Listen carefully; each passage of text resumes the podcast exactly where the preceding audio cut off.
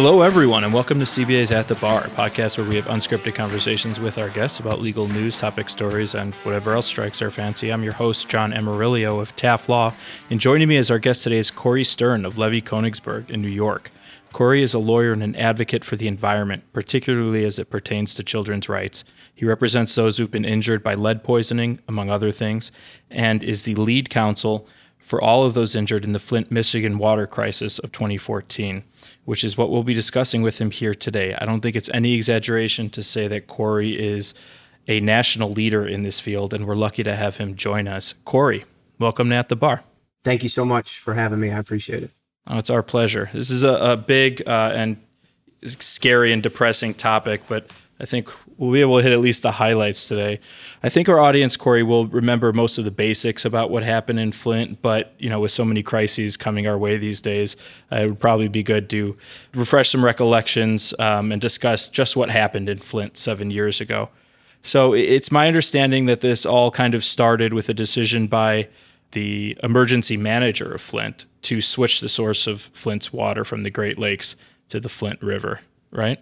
Yeah, so there's a, a, statute in Michigan that gives the governor of the state permission to appoint an emergency manager for any city that is financially in trouble. And the city typically has an option to either go into bankruptcy or to utilize the services of an emergency manager. For a bunch of years before 2014, Flint was in that position, and an emergency manager had been appointed by Governor Snyder. And Flint was utilizing a contract with the Detroit Water and, and Sewage Department for water from Lake Huron for decades, and they were paying about a million dollars a month for the water from that water source. And one of the first decisions that the emergency manager made was to switch from the DWSD, which was Lake Huron water, to same water source but a different conglomerate called the KWA. It was being built, however, and so it wasn't ready to actually service Flint. So you have Flint essentially becoming a free agent, choosing another team, but that team isn't part of the league yet. When the old team, DWSD, found out that Flint was going to take its talents to a new team, they canceled the contract, but Flint was stuck for a period of time without a water source, or they were going to be stuck without a water source. They had the option to either stay with DWSD or utilize the Flint River and they made the decision to switch to the Flint River temporarily while the KWA, the Karegnondi Water Authority, was being built, and it wasn't going to be ready for two or three years. I see, and that was problematic because the Flint River is highly polluted from local industry, right? It's problematic because beyond the pollution in the water, the water could have been used. The Flint River was a viable water source. Okay. But it would have required significant treatment from professionals for all of the bad stuff that existed in the water because it was a surface water source, um, which means that the composition of the chemicals in the water changes often because of rains and storms and winds. And so it's not that it couldn't be used, just if it was going to be used, it had to be used right. Okay. And it wasn't. Right. And th- that as I understand it, started to become obvious almost from day one, right? That switch is completed in the end of April, I think, of 2014. And June, you have your first outbreak of Legionnaire's disease tied to the water source, right? Yeah, but even before that, almost immediately, people noticed discoloration in their water, foul right. smell coming from their water. There were water main breaks beyond what would have normally been expected, which was the result of the water not being treated, running through pipes that you know, that were generally made out of lead. So the signs were there well before the Legionella outbreak in June of 2014. I'm okay. not sure that anybody knew how to read the signs, but there were signs very early on. And then August 2014, the city issued a boil water advisory, which I mean, that's if that's not a red flag, I don't know what is. It's not just a red flag, but it's a bad decision because when you have pipes made out of lead and you have water that is flowing through the pipes that's picking up lead as it flows through the pipes. Boiling lead infused water concentrates the lead in water. So it it, oh. it has the opposite effect of what was intended. They issued a boil water advisory with the hope of protecting people and they were actually making it worse. Wow. And they knew as at least as early as what February 2014 that there was high levels of lead in the water? So it was probably February of 2015 that you're referring to because that's okay. that's potentially what they would say. But the reality is is that they knew they weren't treating the water mm-hmm. with corrosion control immediately, and any engineer that deals in water, any professional from the Michigan Department of Environmental Quality or any other state's quality control authority would know you have a surface water source, you have no corrosion control, you're going to have a major problem because there's lead pipes. So, okay. You know, yeah, maybe it was February 2015 that there's documentation back and forth between various government officials that there's a problem. But the reality is is they should have known before they ever flipped the switch and they likely did know almost immediately. Right. And to that point, as early as September 2014, you have studies from Virginia Tech reporting 40% of Flint homes have elevated lead levels. You have a pediatrician at Hurley Medical Center releasing a study showing increased lead levels in children, right? This is September 2014, so just months after that switch. You have a bunch of people banging on pans and chests and yelling, this is bad. Scientists, physicians, some people even within the government, you know, trying to wave their arms saying, hey, we got an issue and yeah. nobody was really listening. I mean, it was more every time a report came out by somebody who was smart, the response was more damage control and spin than it was acknowledgement of problem and fix. And you know, one of the things that I found so I don't know, maybe the right word is galling is that just a few months into this, the Flint City Council voted to reconnect to the Detroit water system, right? And the emergency manager you know, this person who was imposed by then Governor Rick Snyder vetoed that decision and kept them on the the contaminated Flint River water. Yeah. So at all times when the emergency manager was in place, the city council legitimately had no authority, and so there were often okay. times where the city council would take votes. I mean, in one instance, when the emergency manager made the decision to switch, he had the city council vote to support that decision, and they did and years later the state government oftentimes blame the city council for the switch because they voted for it. But the reality is, is it was a hollow vote. And they could have voted to shoot the emergency manager. They could have voted to succeed from the state. There was nothing the city council could have done that had any power whatsoever because once the emergency manager had been appointed, all of their power was divested. Okay, so the buck really stopped with him. It did.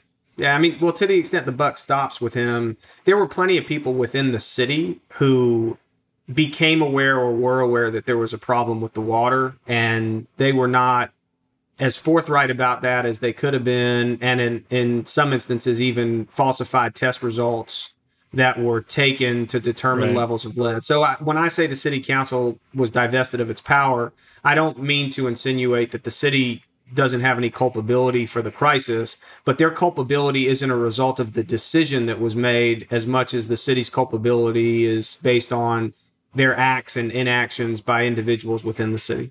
Okay. You hinted at the employees of the city, what they knew, when they knew, and that they were engaging in a cover up. And I want to come back to that maybe in the second segment a little later. But maybe this is a good point to just pause for a second and remind our audience about the health effects of of lead to the human body, particularly children. Why is this stuff so bad? What does it do to us and our kids? So, for children, especially children who are six years old or younger, they're the most vulnerable. And it's because their brains aren't formed. And so, when lead gets into the blood, it ultimately works its way into bone mass and muscle mass and, and tissue, including the brain.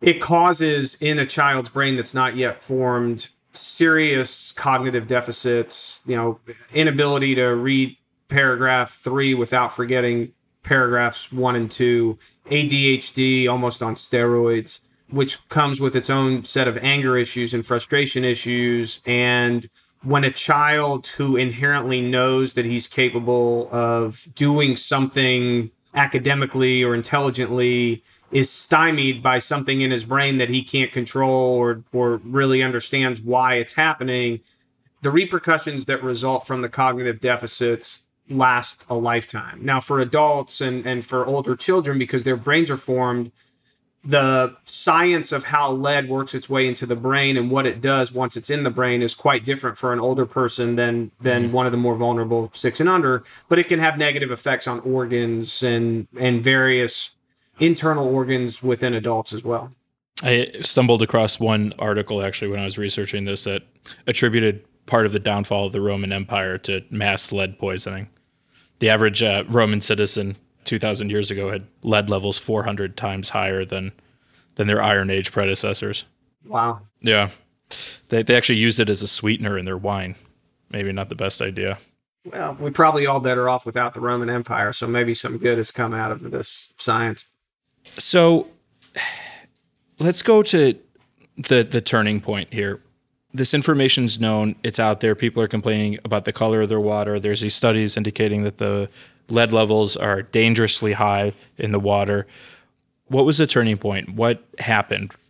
I'm not sure there was a singular turning point. I think that like any other significant change that needs to happen, it's kind of pressure upon pressure upon pressure upon pressure. And I would attribute the majority of the shift to citizens who were advocating for themselves, you know, throughout the city. Parents of children who kept showing up at city council meetings and kept showing up at the governor's office with jugs of water that looked like urine that, you know, that, and they just never stopped. They refused yeah. to stop and it got to be so loud and reach the highest levels that it was impossible to ignore and ultimately a select committee was formed to evaluate the crisis and, and what had actually happened. The EPA, despite its desire to not be involved in Flint, had no choice but to step into Flint.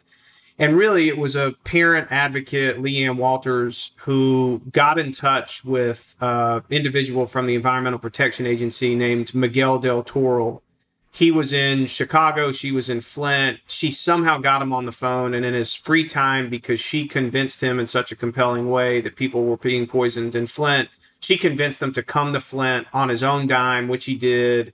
He did his own testing of her home and then some other homes, and he realized this is a significant problem. And he tried to blow the whistle and wrote a memo to the EPA, which was ignored. He was silenced. He was punished for for going outside of his job duties to spend time in Flint. But it was because of the advocacy of Miss Walters and, and others like her who just said, you know, I don't care if I'm poor. I don't care if I live in a community that's primarily black. I don't care if the governor is of a different party than I am. And I don't care if they're telling me that everything's okay because my instincts are, and my smell test and my, my taste test says something is terribly wrong and she just refused to to stop until someone could confirm that for her. But that took a long time, right? It was more than a a year after lead was first detected that the governor declared a state of emergency. It took a long time because I think the people in the poorest communities' voices sound the softest and the lowest to the people with the most power. And it, it's not that it took her a long time or that it took Miguel del Toral a long time or that it took any of the other concerned citizens a long time to say the things that needed to be said. It took a long time for the people in power to hear the things that were being said. And I think that if this had happened in, you know, West Bloomfield, Michigan, or Carroll Gardens, Brooklyn, or Ann Arbor, Michigan, of places that may be more affluent than Flint, the community leaders and the governmental leaders have more of a stake in those spaces because sure. of campaign contributions and desires to get reelected and constituencies that look and sound and feel more like them that their ears are always wider and the voices seem a lot louder so the sad part is is that it wasn't a product of it taking too long or very long for the people with voices to scream it's just that their screams were kind of muted by the fact that their socioeconomic status didn't put them in a position where anybody in power actually heard them. And on that piece of wisdom, we probably should take our first break. We'll be right back.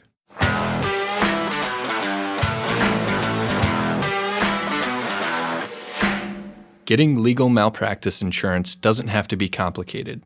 Let CBA Insurance Agency do the heavy lifting for you.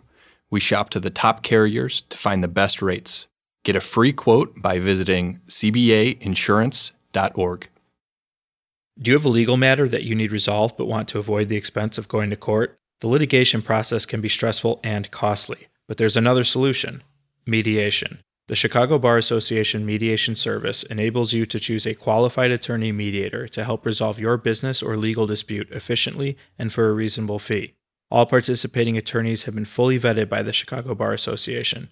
They have undergone an extensive training process to ensure that they provide the highest quality service and can guide you to an amicable resolution of your dispute. Call 312 554 2040 or email mediation at chicagobar.org to get started with the Chicago Bar Association mediation service today.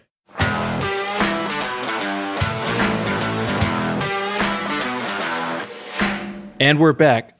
Corey, how did you first become aware of this case? How did you get involved?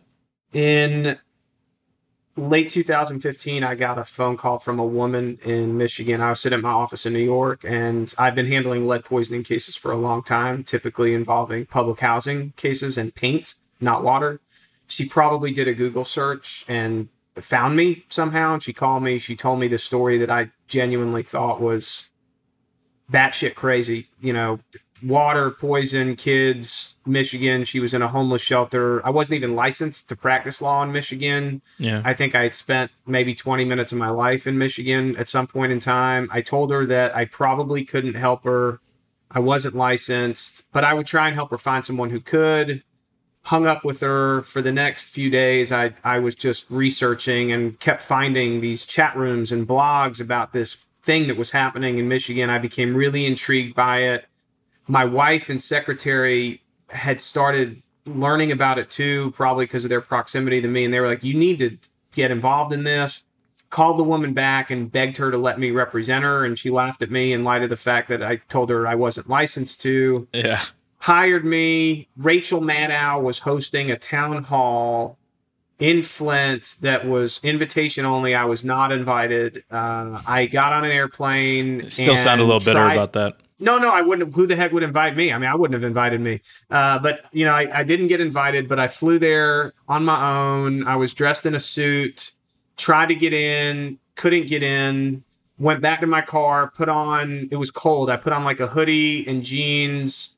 I have some tattoos and I rolled up my sleeves and I put on a backwards baseball cap. And the same woman at the desk who would not let me in without a ticket, like, welcomed me right in I heard these community leaders telling parents in this auditorium of probably over a thousand people that their kids would be fine if they just ate more leafy greens and we got more school nurses and there was no need to get the kids tested and everything was going to be okay.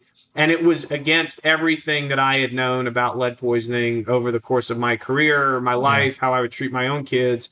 I came back to my office in New York, ironically on the same flight as Rachel Maddow.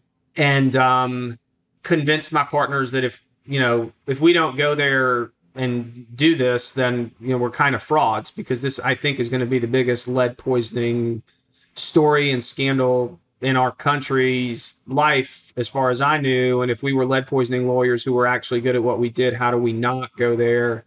Started going every week from like Mondays to Thursdays or Fridays. I would talk at churches. I would meet with people at an office that we rented. I would talk at schools. Literally, any parent that would talk to me about this, I felt like I had to tell them that what they heard at that town hall just wasn't accurate.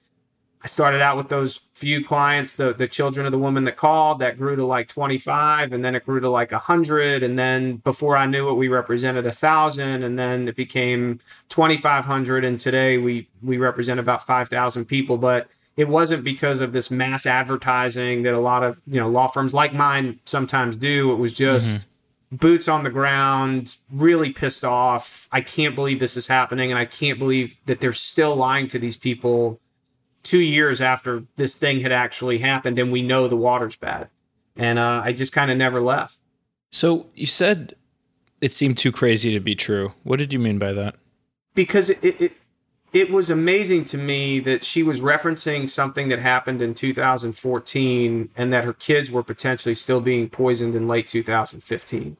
I could understand how there could be lead in water. I could understand how there could be lead in paint. But if the New York City Department of Public Health knows that there's an apartment in the Bronx that has high levels of paint, lead and paint, I would expect that within days the New York City Department of Public Health is going to be out at that apartment to remediate the paint because everyone knows that it's dangerous for kids. Right. It was very hard for me to believe that there were kids in Michigan a year and a half or two years after a switch had apparently been made who were still being fed, bathed with, and drinking bad water laced with lead. And you touched on this before, but Flint's primarily a, a black community, correct? So I, you know, earlier I talked about the socioeconomic composition of Flint, which is very poor. I think Flint's somewhere between 60 and 70% of black community. Often those things go hand in hand. Um, yeah. But, you know, there's been a lot of reports in the media and a lot of community folks who feel like this is a product of institutional racism. And, and I agree, it is. You know, I, I, I think it mm-hmm. is institutional racism. But I also feel strongly that to discredit how many white people have been affected by this crisis as well uh, right. is a little disingenuous. And it's because socioeconomically, they're in the same position as their black neighbors. So you sign up thousands of clients eventually. How did the case progress? We initially filed individual cases for children on a case by case by case basis in state court against the private engineering companies. I really believed initially the you know a theory of the case where you know there's people that were hired to do this there's people that were hired to consult on this there's people way smarter than some of the folks in government to make this switch to physically make this switch happen and how could right. they not have failed if this is what happened we ultimately filed cases for about 1200 children in state court on an individual case by case basis every single kid had his or her own complaint unless they were siblings and then they were on the same complaint when things started kicking up in federal court, even though I wasn't always fond of the theories that were being put on on the liability of the government, they were constitutionally based and some of them were novel and relatively imaginative. I was convinced by some lawyers in Michigan that it was probably plausible theories of liability there. And so we ended up filing cases again in federal court, more group pleadings. I, maybe we filed 50 of them for all of our children, all, all of our clients. But then we, we went to federal court and, and did that. So we had cases pending in state court, cases pending in federal court. State court judge appointed leadership in the case, which was something I was wholly unfamiliar with. I had never applied to be lead counsel of anything on any committees. I know there's this mass tort world out there, but I had never lived in it or visited it or taken a flight sure. to it. And for some reason, either because he got extremely intoxicated at a local Flint bar or because there was nobody better, the state court judge appointed me as lead counsel I'm sure it didn't hurt that I had 500 cases on file for, you know, for a thousand kids as well. But I, I got along famously with him as well as with the defense lawyers that he had appointed, just very cordial and courteous and respectful. And then the federal judge got to a point where she was appointing leadership, and she probably either was drinking with the state court judge or felt like she had no choice because he had already appointed me and she put me in a similar position as liaison counsel in federal court for individual plaintiffs. So I kind of feel like I fell into two leadership positions that I really wasn't aiming for or even considering those Mondays and Wednesdays and Thursdays in Flint when I was talking at the Timothy Avenue Baptist Church to people about lead. I didn't know that that's how this case would progress. I thought I'd have like a thousand cases on file and I would try them one by one and do discovery and fact sheets and you know, who knows what was going to happen. And then it turned into more of a mass tort litigation in a more traditional sense than what I was accustomed to, but what many folks who probably listen to your show are more familiar with. I mean, but you had to be thinking class action from day one with this level of exposure, right? I mean, I was opposed to class action from day one. Why? Well, I, I feel like kids are. I mean, I've always considered class actions to be a viable tool for litigating cases where you know, you and me, we both buy a toaster oven on Amazon for 50 bucks and 10,000 other people buy the same toaster oven for the exact same price and it's all delivered at the exact same time. And when all of our toaster ovens arrive at our doorstep in our Amazon box and we go to use it, all of them are broken because of the same defect in the toaster oven. Mm-hmm. But in reality, kids aren't toaster ovens. And, you know, I have two sons, one is 12, one is 13. And, you know, if they were both lead poisoned based on the same quantity of lead at the same consumption rate over the same period of time at their lives, they would be affected very differently because they're just different kids. And academically, intelligently, their ability to read, to learn, you know, just who they are as kids are different. And so to treat them uniformly felt very wrong to me. It felt like it was commoditizing children in a way that I thought was really for toaster ovens. And I, I, kept thinking about times where I had siblings in cases in, in Brooklyn or the Bronx or wherever. And I would never have brought a class action on behalf of all the child residents of a particular building simply because they were all lead poisoned in the same place, because all of them would be drastically affected in very different ways. So I, I don't discourage class actions or think anything negative about the lawyers who have tried to proceed in this case on a class action basis. But when it came to the children, I didn't think it was fair to put them in a group that would ultimately be treated very similarly, if not exactly the same, when all was said and done. Okay, uh, fair enough. So you thought there would be problems with the damages model, but you did you did eventually settle it, right? There's a preliminary approval recently by the federal court for is it 641 or 671 million? Uh, as of now, it's 641. But if you know anybody that wants to put in 30 million, you want more, that extra 30? A bunch of people that would be happy about it. Yeah. Okay, so uh, here's why I asked that question because of what you just said about people being happy or not happy about it, and also you mm-hmm. know being difficult to determine on an individual basis the damages all these kids have suffered as a result of this. There is some opposition out there to the settlement, right? Yeah, there is. And listen, the settlement isn't perfect. You know, it's a product of 40 lawyers over three years and two mediators and a special master you know, sitting in rooms and pounding on each other to try and get various ingredients into the chili pot that everybody thinks would make it taste better.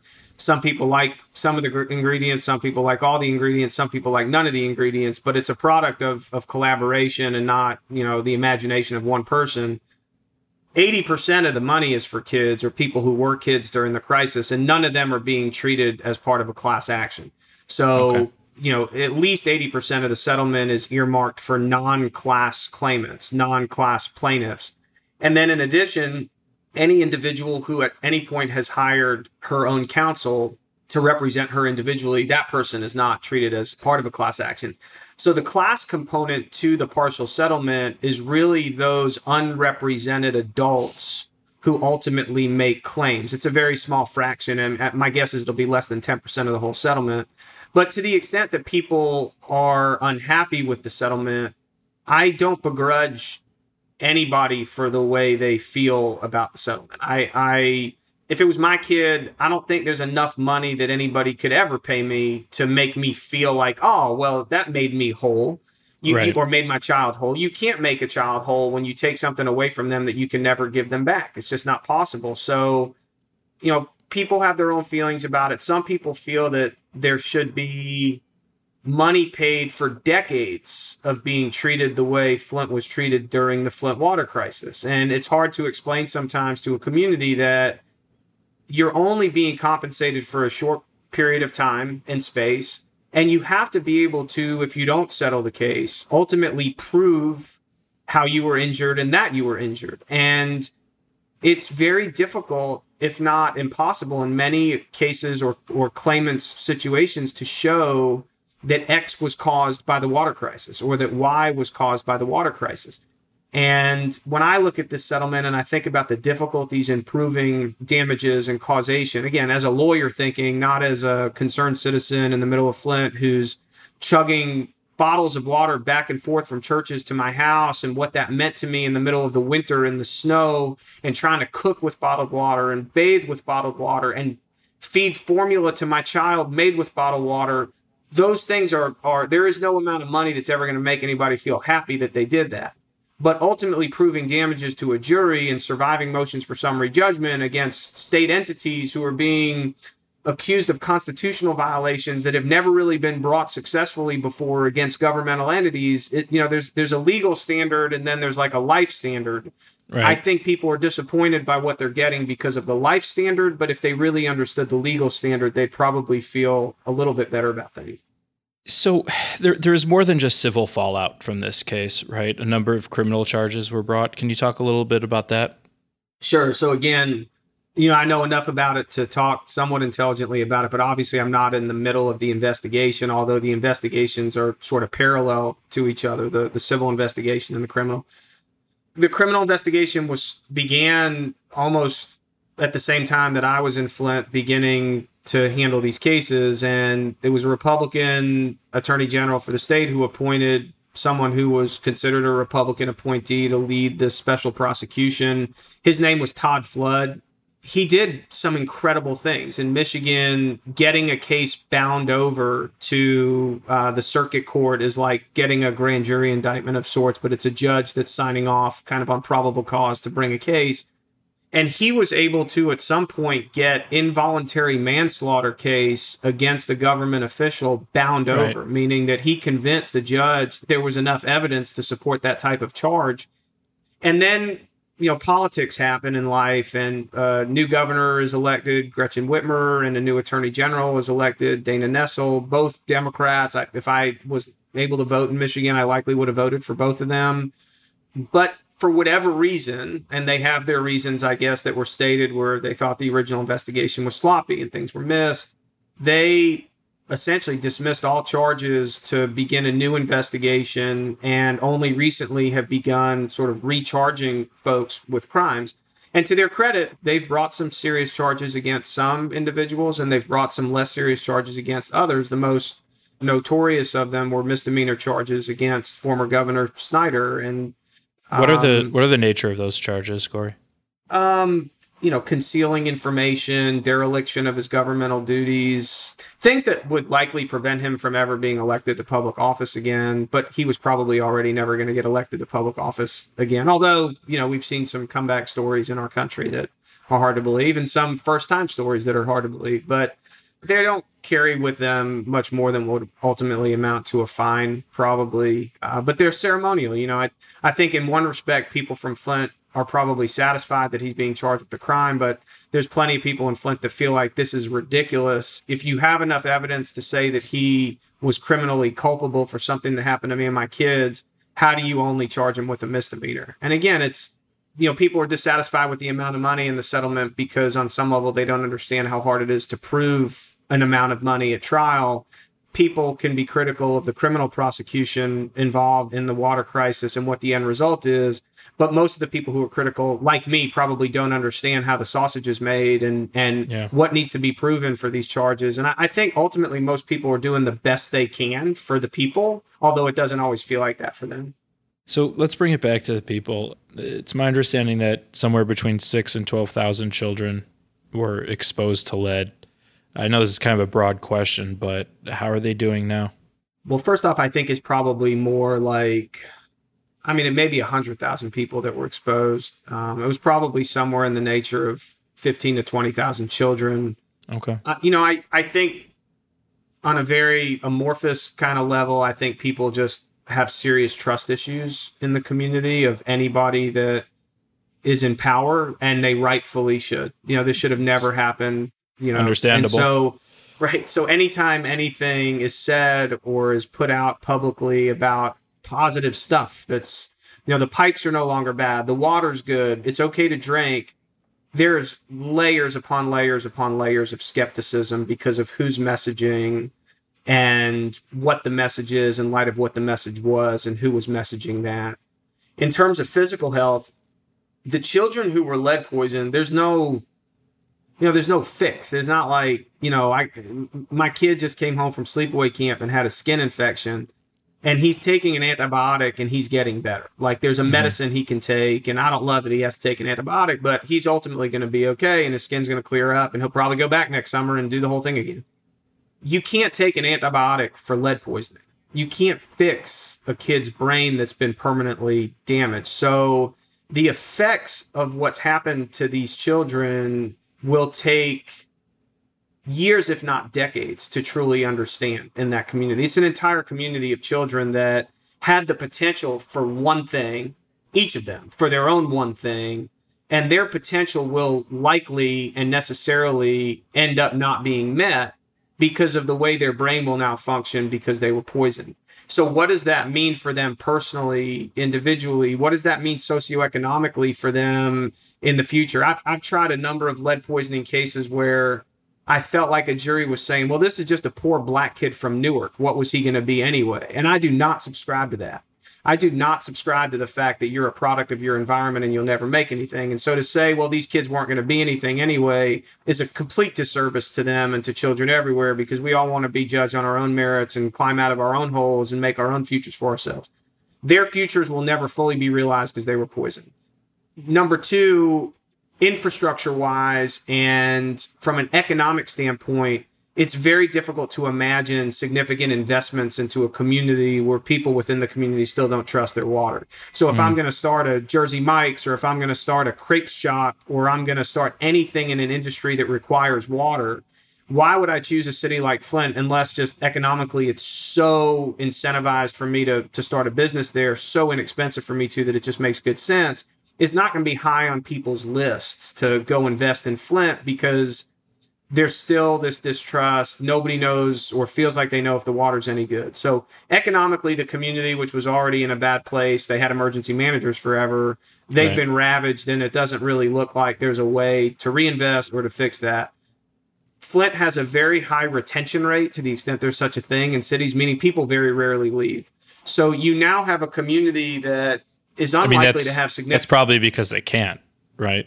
In many ways they can yeah. and they're also very proud. Like they love you know people are flint strong. They, those shirts and themes existed before the water crisis ever came. But you know people love the city of flint. They love being from flint. They're proud of it. But when you have a community of people that rarely leave and an economy that's going to suffer for decades because of what happened and the children in the community who don't leave who ultimately will be the workers in the community but their likelihood of being successful academically which leads to economic right. opportunities is diminished because of lead, you have to invest some amount of money in this community. And so when people who are discouraging folks from participating in the settlement or coming out against settlement, as much as I respect what they think, I have no, again, I take no issue with people who feel that way. To somehow argue to me that an investment of some portion of $640 million is in that community by way of the children who are going to get it in their pockets and have it invested in annuities or in the adults are, who are going to get it. I don't know another way in which that kind of money is put in the hands of people who will never leave the community to ultimately invest back in their own community. And again, sure. this is a partial settlement. I mean, people talk about it like this is it, it's over, the lawyers are leaving. I mean, I filed lawsuits against three financial institutions after the settlement was reached for the bonding that occurred. That's a whole nother podcast, but for the bonding that occurred that led to the switch being possible. I've got cases pending against the Environmental Protection Agency, which is not a part of this settlement. The first four bellwether trials in this case are going to take place in late January or early February 2022. They're my cases you know, th- these are four children that I represent, and they're against those private entities that I originally filed against in Genesee County because I thought the best theory of the case was against them. So mm-hmm. there's the wrong impression, I think, of of this being the end because it's not, and I think there's a little bit of a mischaracterization about the significance of 640 million dollars or some portion thereof being invested back into the community. What do you hope to achieve with those other cases? I, I, I like you said, um, I've read up on them a little bit, and I know that would be a great subject for a full other podcast. But just really quickly, yeah. like, what are you looking for there? I, I feel like there was like a bear in the woods, and like a hundred thousand people shot rifles at the bear, and the bear died, and or the bear was significantly injured, and I think the easy narrative is that the government was at fault because the government's usually at fault when we're dealing with government functions. But the reality is, is a lot of people had guns and a lot of people pulled the trigger. And I just think there needs to be accountability amongst everyone involved, and that you can't hide behind the government as a protection for your own misconduct. And you know, I, I, look at every single person or every single entity that was involved in this crisis and, and potentially causing this crisis. And each one of them, like, I could say to my kids, this entity had one job and they failed. This mm-hmm. entity had one job and they failed. The banks, all they had to do was due diligence or enough diligence to understand, which they probably did, that the Flint River was not a viable water source in the condition it was in and in the time frame that it was about to be used. So we shouldn't make bonds to support action that we know is going to hurt people. But there was a significant financial upside to making the bonds on the front end that they were going to reap on the back end. And they did their own business analysis and decided, well, the money's too good. So we're, we're going to do it anyway. Hopefully, people won't get that hurt. The engineering firms that came in to do the initial work or to do the follow up work, you know, they had a financial incentive to do the work in a certain way so that more business would come their way if they did the initial work a certain way and they had one job like do it right you know be honest don't be careless don't be misleading and so you know to answer the question in short which is hard for any lawyer to do especially me about something that i've worked on for so many years there just needs to be accountability. And and I think that because there will never be enough money, there will never be enough money for any one of these kids. I want all of these people to pay more than the people before them. So some people look at partial settlements and then, well, whatever we get from the next group, that's just gravy because we already got 640. To me, 640 should be the gravy.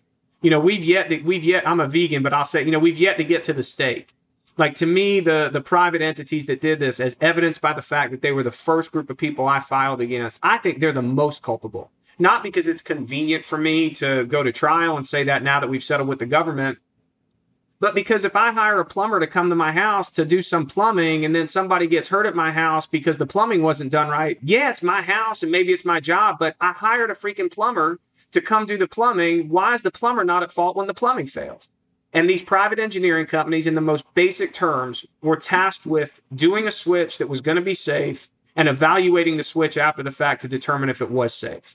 If you can't rely on the professionals to tell you it was safe, it is safe, and it was always safe, then who are you supposed to rely on? So, accountability and a heck of a lot more money for the people who are mad and the ones that are happy about the amount that they're going to get from the settlement.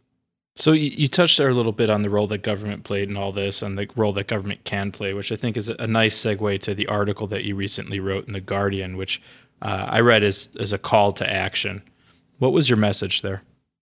You know, I think as as lawyers, like I'm I'm always like reacting to something bad that happened. You know, it's people hire a lawyer because something bad has happened and they want to be compensated for the bad thing. And it feels to me the older I get and the more aware I become of government functionality, either because of the type of cases that I participate in or just because of taxes or, you know, whatever, like I become more aware of what the government's function is. And I feel like the fault in all of it is that everything is reactionary and not proactive. And so I start looking at the water crisis, which has been my life for, you know, half a decade. And I don't ask myself, like, how do I get involved in the next one so that I can help compensate people for for their being hurt by something similar. But like, if I could have gone back in time and know then what I know now, how could I have made a significant difference or impact? And I really do think that many of these environmental problems come from infrastructure. Everybody in government knows that there are lead pipes throughout the United States that are ticking time bombs for communities like what happened in Flint can happen to them. Mm-hmm. But there's not this, or there hasn't been a significant enough push of, well, what do we do about that before it happens? Because we typically just do things about stuff after it happens. That's our business. That's being lawyers. You know, nobody right. hires a lawyer to say, hey, I would like to hire you to prevent Flint from happening again. It's right. Flint happened, so how can you get me some money? And so when I wrote that article, I genuinely was just thinking, if I were Joe Biden and and I'm, you know, a relatively moderate but progressive individual who believes in climate change and science, you know, what can I do to make sure that Flint never happens? Because that's my little world, the Flint world. And how do I do it in a way that benefits the communities that I'm trying to help beyond just making sure something bad doesn't happen? And I just feel like hiring and training people within communities and paying them to do the labor required to prevent this from happening is like a win win win for everyone. I've met the people in Flint. I know what it takes to change pipes and, you know, to rip out pipes and to put new pipes in and, and how to apply the proper corrosion control, utilizing various electronic systems that measure those types of things. There is no one I've met as an adult and some children in Flint who could not be trained in a significant way to know how to do those things. And if they could be paid to do them while simultaneously fixing a problem before it actually hurts anybody, it just makes good sense to me. Now, I've never been elected to public office. There's politics involved in everything. You know, we, we can't even get an agreement on on you know whether someone should have to wear a mask on an airplane or not, or you know, we fight over everything. There's literally, I could tell somebody who's from a different political party of me that the sky is blue, and they would argue with me that it's that it's red. Some in my own family, you know. but we've got to realize that Republican kids and Democratic kids and black kids and white kids and Asian kids and Indian kids, any of them that drink lead tainted water are going to get brain damage from lead poisoning. It doesn't matter what color they are, or what their parents' politics are, whether they believe in science or not. They're going to get lead poisoning. And if we could just think about kids as like the first the first question we ask ourselves is you know what's best for the kids involved in this equation irrespective of politics irrespective of red or blue irrespective of geographically what is the best answer if we were only looking at for the kids i think if everyone asked that question on the front end they would ultimately come to a, a more appropriate resolution to whatever the problem is. And I guess the point of that article was to try and bring some of this to the surface from the perspective of someone who has seen the problem on the back end, wishing every single day that I could have done more about it on the front end. And that's counterintuitive for what we do for a living. I mean, I only get paid when I win cases, and I only get cases when someone's been hurt, and people are only hurt when really bad stuff happens. But I'd rather be a shepherd somewhere in Italy or a waiter and know that all the people in the communities that I've spent time and where my kids are living and ultimately where my grandkids will live, they're all safe when they drink water. Like I'd feel better about myself knowing that that has happened and I'm just waiting tables somewhere in Milan than I am about having to go into communities on an annual basis and file lawsuits against folks who never wanted to hurt kids. It's not like Governor Snyder was like, let's see how many children we can lead poison today. I cannot wait to lead poison all the children in Flint. Nobody would say that. Nobody who's rational or sane would ever say that. And I think we just need to acknowledge that we have problems and find ways to fix them that don't involve lawyers all the time, that don't involve reaction, but is rather proactive. That's a good place for us to take a break. We'll be right back with Stranger in Legal Fiction.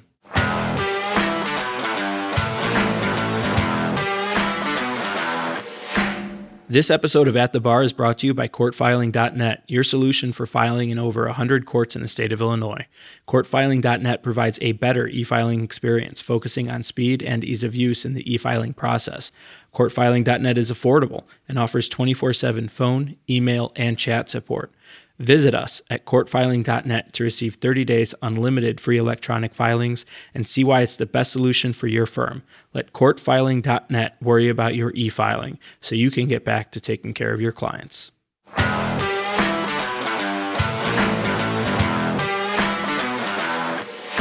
And we're back with Stranger in Legal Fiction. So, Corey, our audience knows the rules. They're pretty simple. I have researched strange laws somewhere in the United States, found one that is real but probably shouldn't be because it is so strange, it's weird, it's wrong. And then I've made another one up and I'm going to quiz you to see if you can distinguish strange legal fact from fiction. Are you ready to play? Sure. All right, so I chose one from Michigan, appropriately enough, and one from New York, where you're based. Option number one In Detroit, it is illegal to allow a pig to run free unless it has a ring in its nose. So that's option number one. Option two in New York, it's illegal to put on a puppet show from a window of any private residence. And I'm supposed to say which one is true and which one's false? Right. You practice in New York, you practice in Michigan now, so I know there's a lot of pressure on you to get this right. But there's definitely one that's true and definitely one that's false, right? Correct. Yeah, the puppet show is true and the pig is false. Why do you say that? I mean, am I right? Why do you say that? I want I, well, I think, our audience wants to understand your thinking process. So my my my thinking is the puppet show thing in a private residence in New York could potentially cause accidents on the road since most residences if we're talking about the city are you know in the middle of places where there's cars that are going back and forth and if someone were distracted by a puppet show it could cause significant harm on the roadways um, definitely thinking I, like I, a plaintiff's lawyer yeah, I've been to enough. I've been to enough places in Michigan outside of Flint where I would not be shocked to see a pig running around with a ring in its nose.